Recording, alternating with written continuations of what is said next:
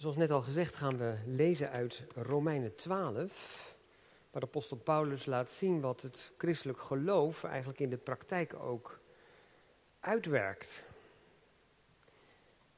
Of Romeinen 12, de, lezen allereerst vers 1 en 2 en dan gaan we verder bij 9 tot 21. Paulus schrijft daar, ik roep u dan toe op, broeders en zusters, door de ontfermingen van God, om uw lichamen aan God te wijden als een levend offer, heilig en voor God wel behagelijk, want dat is uw redelijke godsdienst. En wordt niet aan deze wereld gelijkvormig, maar wordt innerlijk veranderd door de vernieuwing van uw gezindheid, om te kunnen onderscheiden wat het goede, welbehagelijke en volmaakte wil van God is. We lezen verder bij vers 9. Laat dan de liefde ongeveinsd zijn, doe niet alsof. Heb een afkeer van het kwade en houd vast aan het goede. Heb elkaar hartelijk lief met broederlijke liefde. Ga elkaar voor in eerbetoon. En wees niet traag wat uw inzet betreft. Wees vurig van geest en dien de Heer. Verblijd u in de hoop. Wees geduldig in de verdrukking. En volhard in het gebed. En wees deelgenoot in de noden van de heiligen, van de gelovigen. Legt u toe op gastvrijheid. Zegen wie u vervolgen. Zegen hen en vervloek hen niet. Verblijd u met hen die blij zijn en huil met hen die huilen. Wees eensgezind onder elkaar. Streef niet naar de hoge dingen, maar houd u bij de nederige. En wees niet wijs in eigen oog. Vergeld daarom niemand kwaad met kwaad. Wees bedacht op wat goed is voor alle mensen. Leef zo mogelijk, voor zover het van u afhangt, in vrede met alle mensen. Breek u zelf niet, geliefde, maar laat ruimte voor de toren. Want er staat geschreven, mij komt de wraak toe, ik zal het vergelden, zegt de Heer. Als dan uw vijand honger heeft, geef hem te eten. Als hij dorst heeft, geef hem te drinken. Want door dat te doen, zult u vurige kolen op zijn hoofd hopen.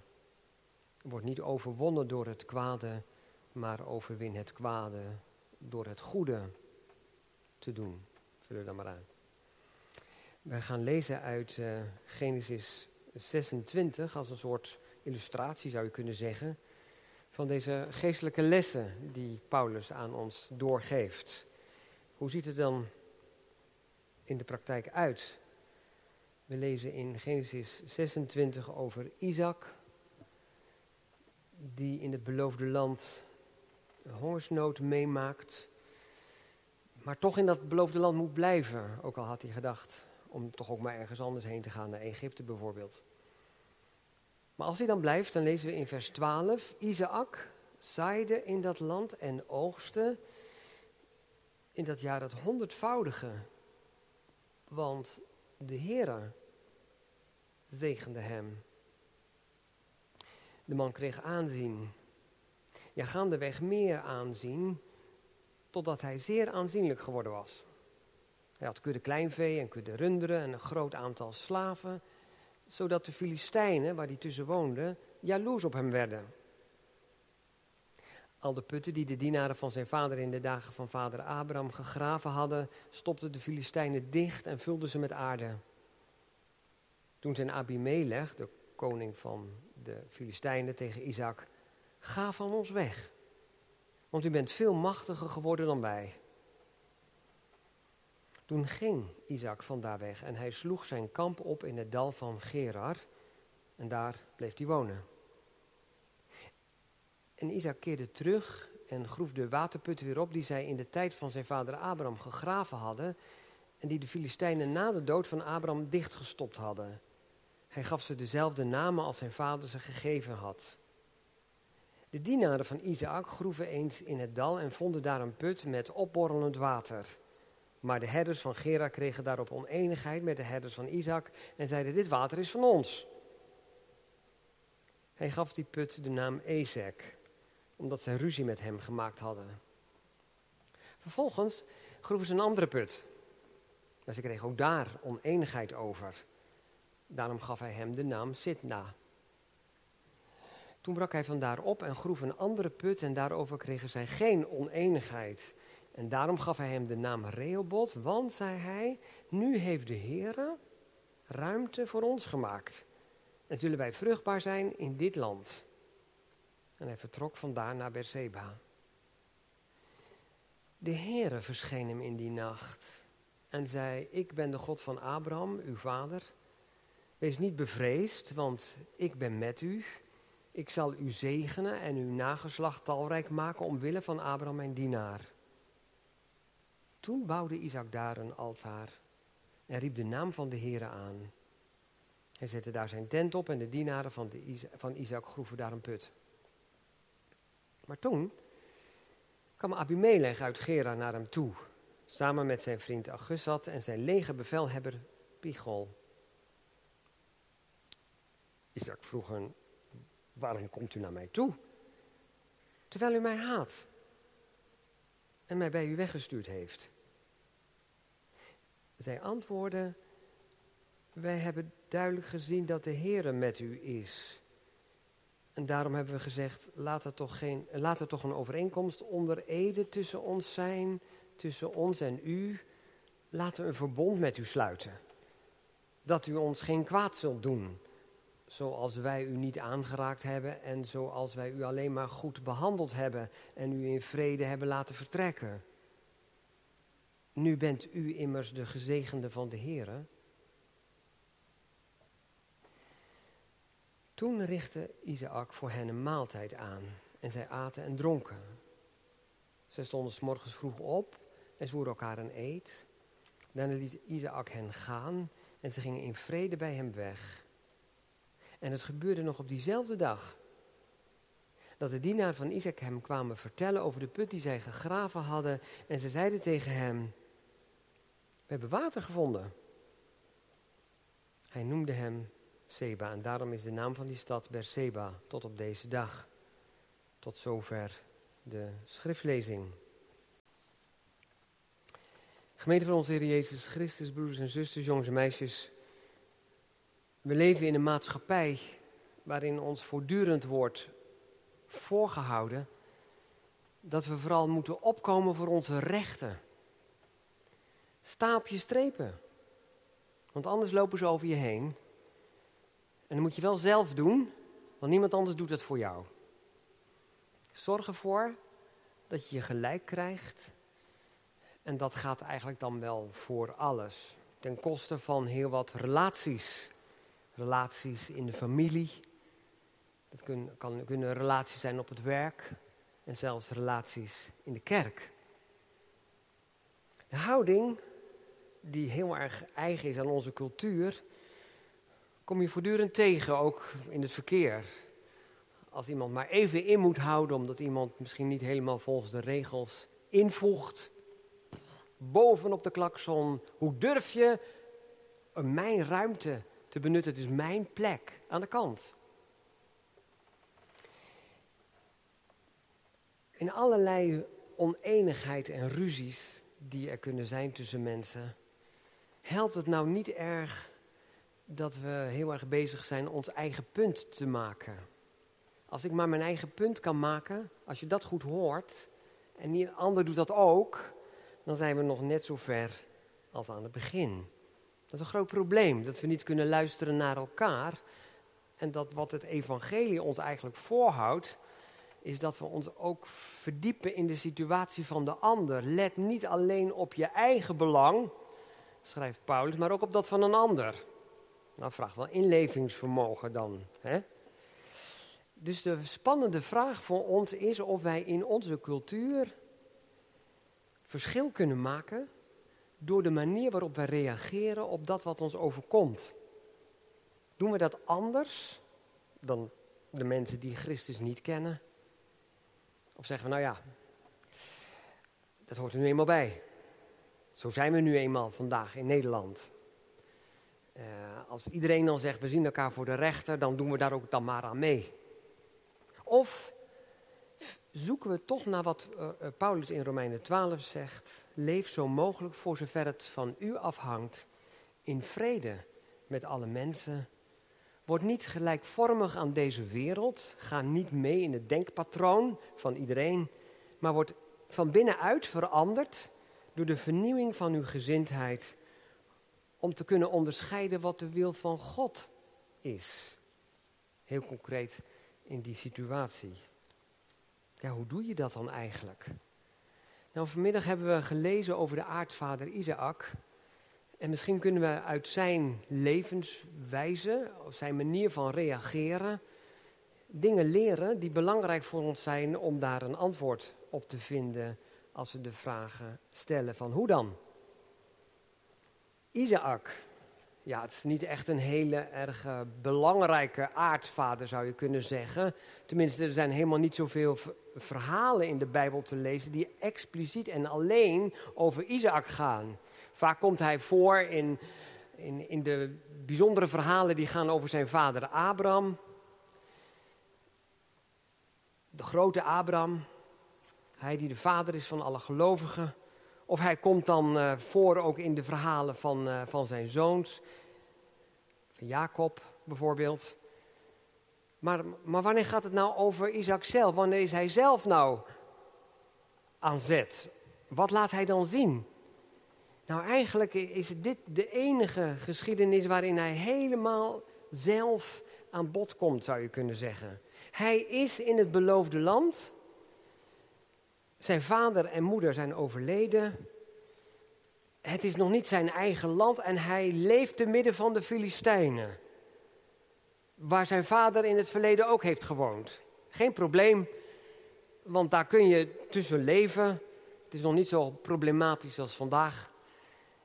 En ook niet zoals later. Maar hij heeft een overeenkomst met de Filistijnen om uh, vlak bij hen te wonen, eigenlijk ook in hun stad, in Gerar.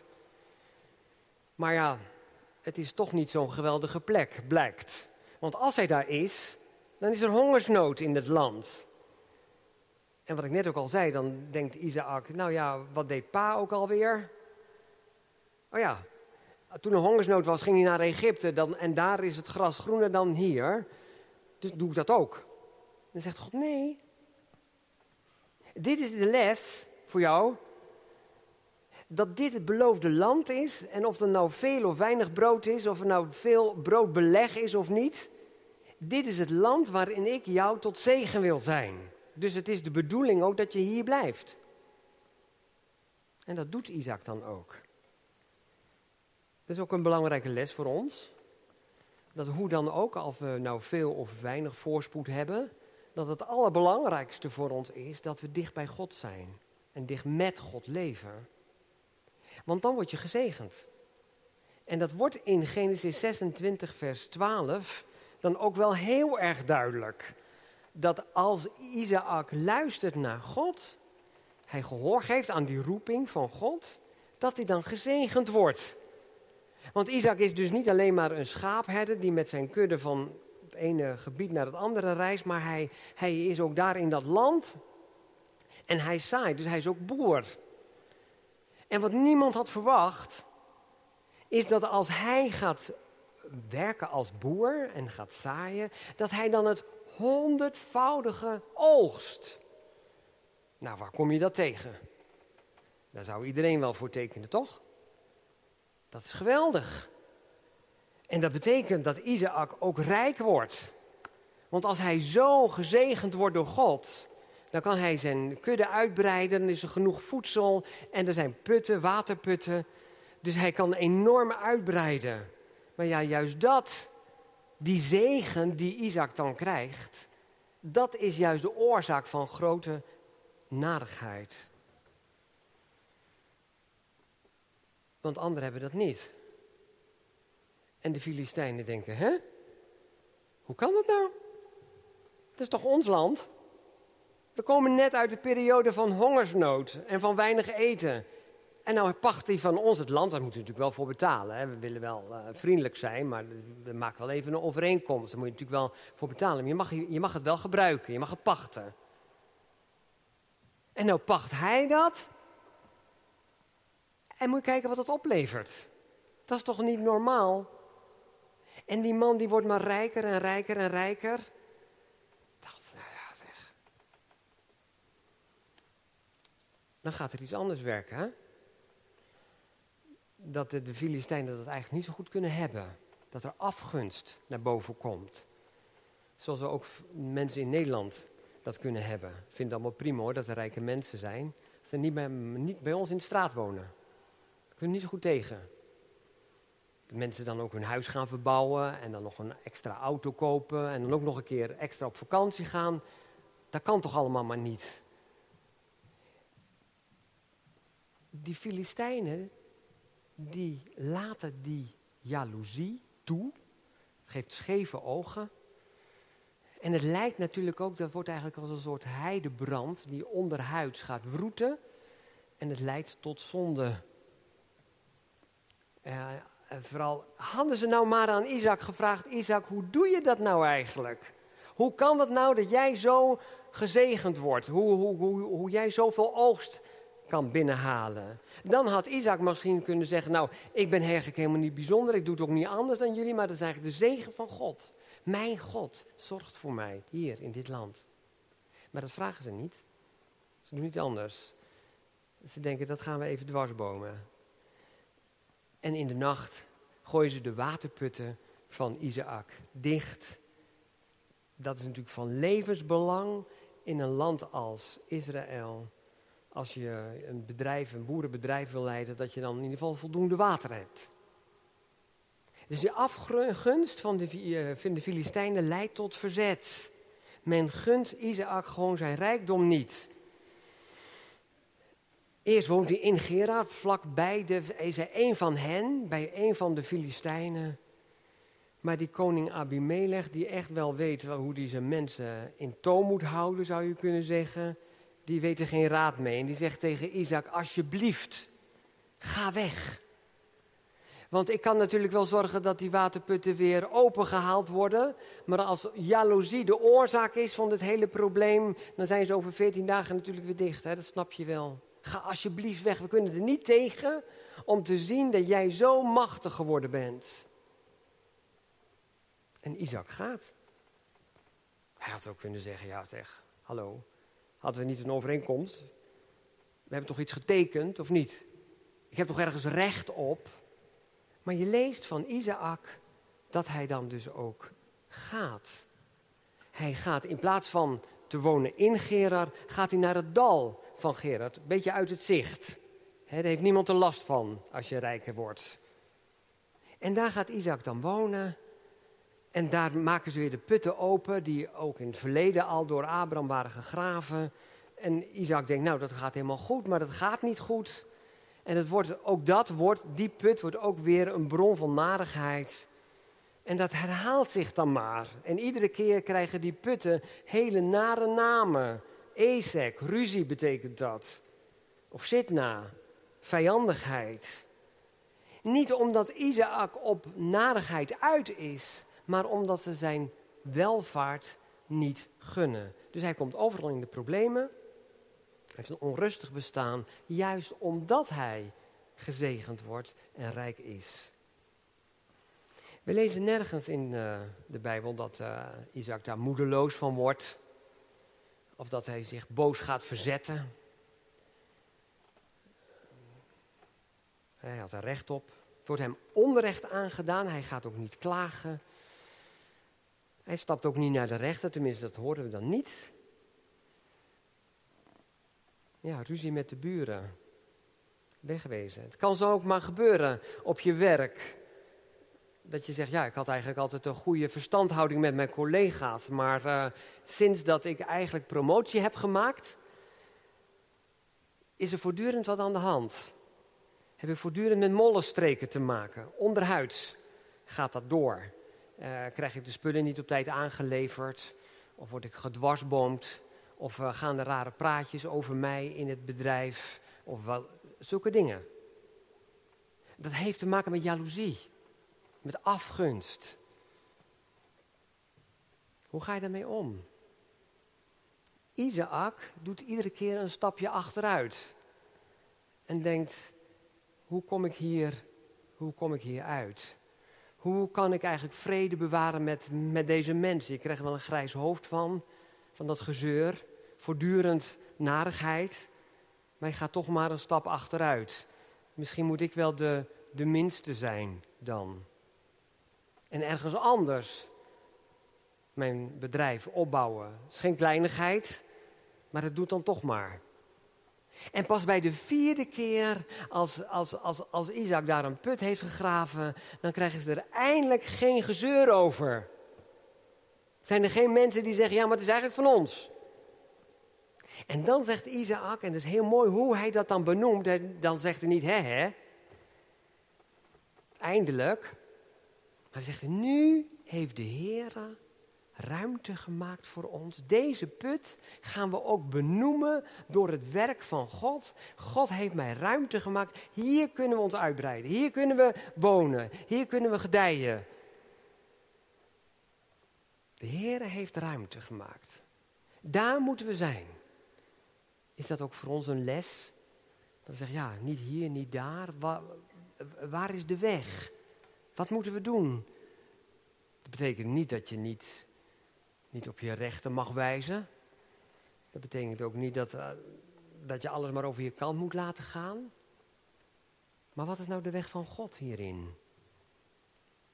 Als we zo naar Isaac kijken, vind ik toch wel dat we bewondering voor hem kunnen hebben.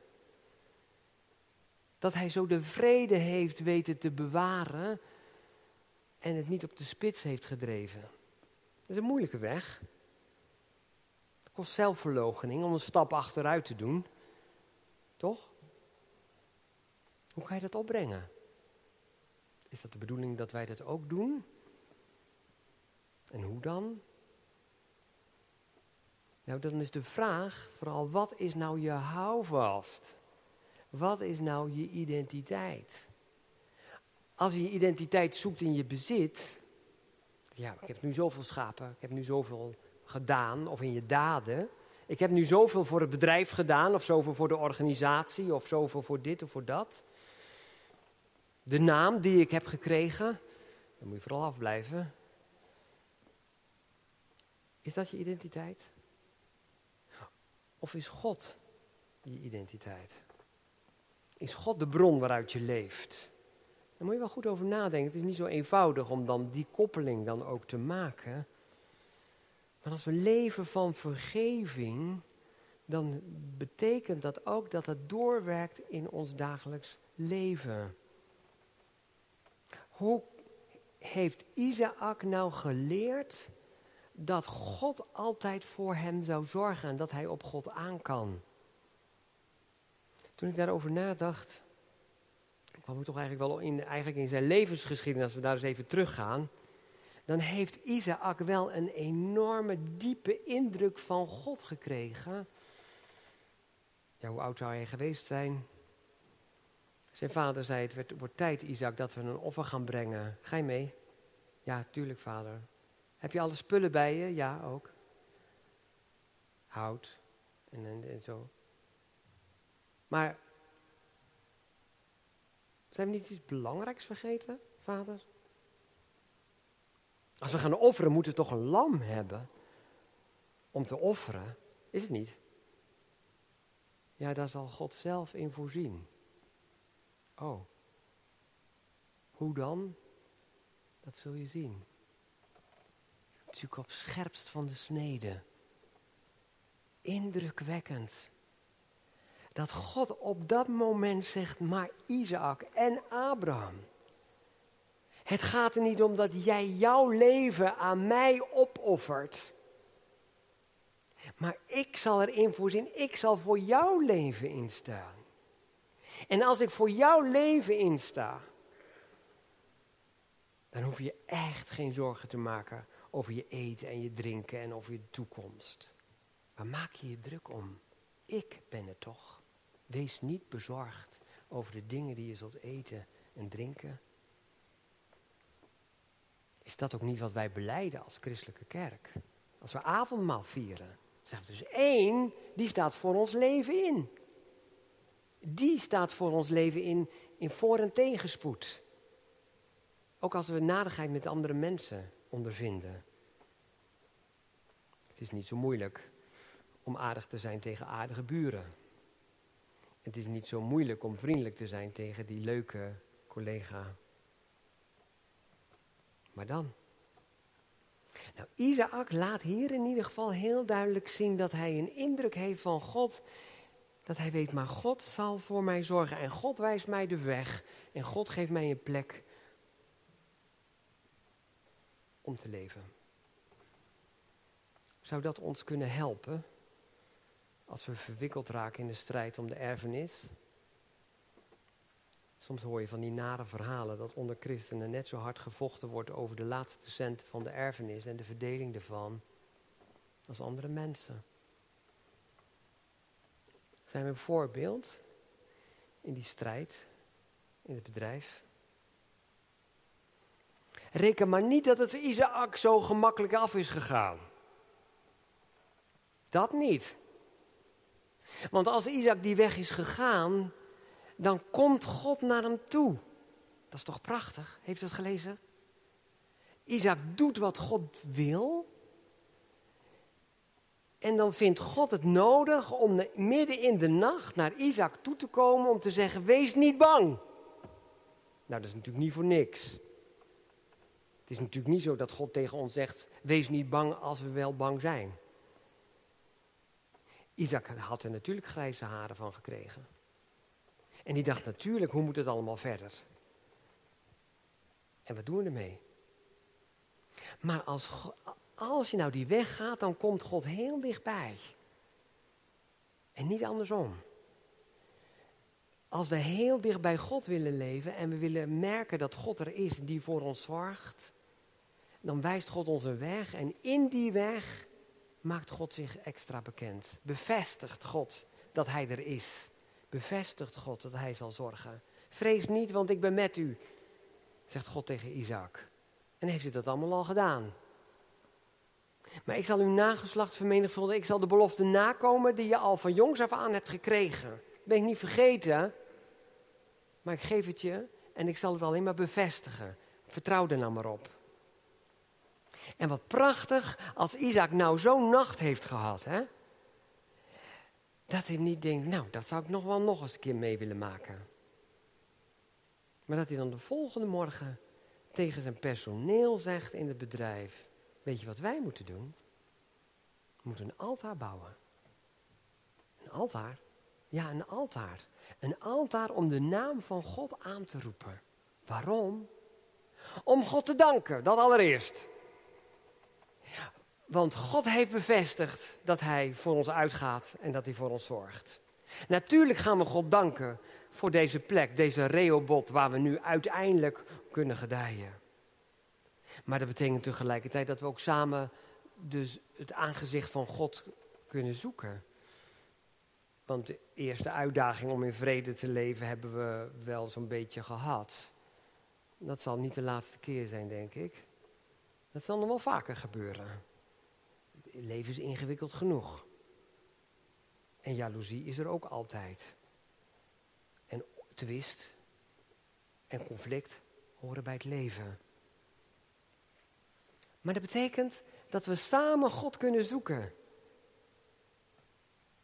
En hem kunnen vinden. En wat ik nou zo mooi vind, dat dat personeel van Isaac nog wel zal zullen denken, aha. Dat is dus de echte kracht van onze baas. Dat zijn niet alleen maar mooie woorden, dat hij gelooft in God. En, nee, maar hij doet het ook. Hij zegt, mensen, dit is de bron waar we uit moeten leven. Nu hebben we vrede, vrede met God, maar ook vrede om, om, om te gedijen met ons bedrijf. Dit is dus daadwerkelijk onze kracht. En dan komen we telkens weer samen. En dan kun je het voordoen. Het is ook prachtig als we dat in ons gezin ook voor kunnen leven. Dat je niet alleen maar denkt, ja, ik zou heel graag willen dat mijn kinderen ook gaan geloven. En dat ze op de categorisatie goed opletten en dat de jeugdvereniging goed functioneert, zodat ze zometeen toch wel echt gelovige mensen worden. Maar dat je dat thuis zelf ook doet. Wat is nou eigenlijk de kracht? Eén daad van geloof zegt meer dan duizend woorden. We kunnen hele mooie verhalen ophangen, maar als we het niet doen, als ouders blijft het achterwege. Dat is geen getuige zijn van Gods vrede. Getuige zijn van Gods vrede is het ook daadwerkelijk voorleven en doen en laten zien. Dan zeg je, oh ja, maar het is geen verhaaltje. Het is ook echt.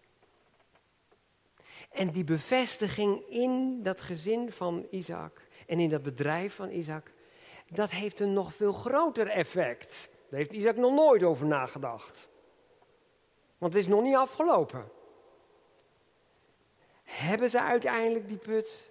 Kunnen ze gedijen? Kunnen ze uitbreiden? Krijgen ze toch hoog bezoek? Ja. Dat kunnen we lezen hè, in Genesis 26. Vanaf vers 26. Zie je dat goed? Die koning van de Filistijnen komt op bezoek. Ja, niet even zo uh, anoniem op de koffie of zo. Niemand ziet het, maar laten we even samen praten, Isaac. Want het is wel tijd om eens even een kop koffie te drinken, zal ik maar zeggen. Nee, hij neemt zijn vriend Augustat mee en zijn lege bevelhebber Pichol. Het wordt een heel officieel bezoek. Nou, dat roept natuurlijk wel vragen op. Wat kom je doen? Wat kom je doen? Dit is toch ongehoord? U komt bij mij op bezoek, heb ik dat nou goed? U haat mij toch, zegt Isaac. U moest me toch niet hebben? Ik moest toch verdwijnen? Waarom komt u dan naar mij toe? En het is prachtig als je dat geschutter hoort van deze koning, die eigenlijk maar moeilijk uit zijn woorden kan komen. Ja, het is ons opgevallen. Uh, ja, nou Isaac, kijk, ja, wat er gebeurd is in het verleden. Ja, wat moeten we daarvan zeggen? Nou, kijk, we hebben natuurlijk wel gezien dat u op een bijzondere manier gezegend bent door de Heer. Ze weten natuurlijk ook heel goed dat Isaac iedere keer maar weer zijn bedrijf ergens anders moest beginnen. En dat er natuurlijk geen lolletje is. Maar ja, dat kun je vaak niet, nog niet eens zeggen. Dat durf je natuurlijk ook helemaal niet te, te zeggen. zoals in onze samenleving ook mensen hun fouten natuurlijk absoluut niet toegeven en hun ongelijk. Want stel je voor, wat gaat er dan gebeuren? Dat ga je natuurlijk niet zeggen. Prachtige woorden, hele omdraaiingen dat je denkt van ja, waar gaat het nu eigenlijk over? Nou, uh, de, ja, die zeggen, ja, waarom kom, komen wij naar u toe? We hebben duidelijk gezien dat de Heer met u is. Door uw manier van leven hebben we eigenlijk wel gezegd, u bent er niet armer op geworden, hè? En hoe kan dat nou eigenlijk? Nou, we hebben eigenlijk wel ontdekt, dat moet wel van God zijn. U moet wel een gezegende van de Heer zijn. En nu hadden we gedacht, ja, nu u steeds groter en groter geworden bent, zit eigenlijk wel een gevaar in. Want we dachten zo, ja, daar moeten we natuurlijk geen narigheid van krijgen. Hoe bedoel je? Ik weet nog wel wat wij u hebben aangedaan. Ook al zegt, zegt die Abimelech, we hebben u alleen maar goed behandeld en we hebben u in vrede laten gaan. Ja, hoe reageer je daarop? Je kan natuurlijk zeggen, nou dat is wel een hele scheve weergave van de werkelijkheid, vind je niet? Daar klopt natuurlijk helemaal niks van, wat je nou zegt. Dat zegt Isaac niet, hè? Isaac hoort in dit geschutter dat deze mensen behoefte hebben om een streep te halen door het verleden. En dat ze hun veiligheid proberen te zoeken. Alsjeblieft, laten we nu uh, een, verbond sluiten, zodat we geen terugslag krijgen. Wij hebben geslagen en u slaat terug. Dat heeft te maken met een kwestie van vergeving. Er zijn er heel wat situaties in het leven dat niet zo makkelijk is om zomaar toe te stemmen. denk je, oké, wil jij een streep zetten door het verleden? Dan vind je mij aan je kant. Gaan we doen. Er kan soms wel het een en ander overheen moeten gaan. Maar Isaac komt ertoe om dat wel te doen. Isaac zegt, oké, wil je vrede? Dan vind je mij aan je kant. Laten we een verbond sluiten, zoals je zegt. Laten we een feestmaal aan, aanrichten en een verbond sluiten, zoals dat in die tijd ook gewoon was om te doen. En op die manier is Isaac daadwerkelijk tot zegen om vrede in deze regio te handhaven. Isaac, hij gaat de weg van God. Hij wordt erin bevestigd door God zelf. Je hoeft niet bang te zijn, Isaac, want ik zal met je zijn. Want ik ben jouw God. En daar komt nog een keer overheen hoe goed en overvloedig kan God zegenen. Precies wat er in Spreuken 6, vers 7, 16, vers 7 staat. Als de Heere behagen schept in iemands wegen, zal hij zelfs zijn vijanden vrede met hem doen sluiten. Is niet prachtig? Als je doet wat God zegt, word je zelf gezegend en is het zelfs een signaal voor mensen die je tegenstaan of je kwaad hebben behandeld. Als de Heere behagen schept in iemands wegen, zal hij zelfs zijn vijanden vrede met hem doen sluiten.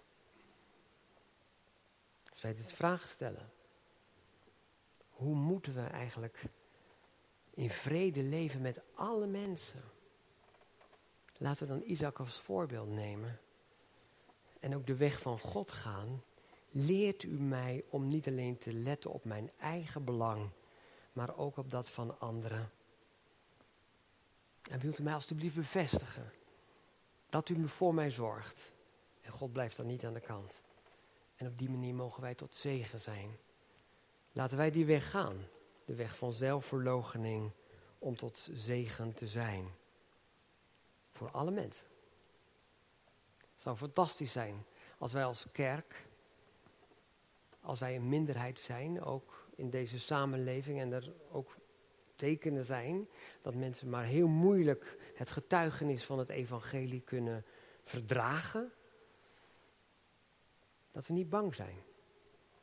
Maar getuigen zijn en blijven van Gods vrede en het openleggen voor God. Dat we op die manier tot zegen mogen zijn. Amen.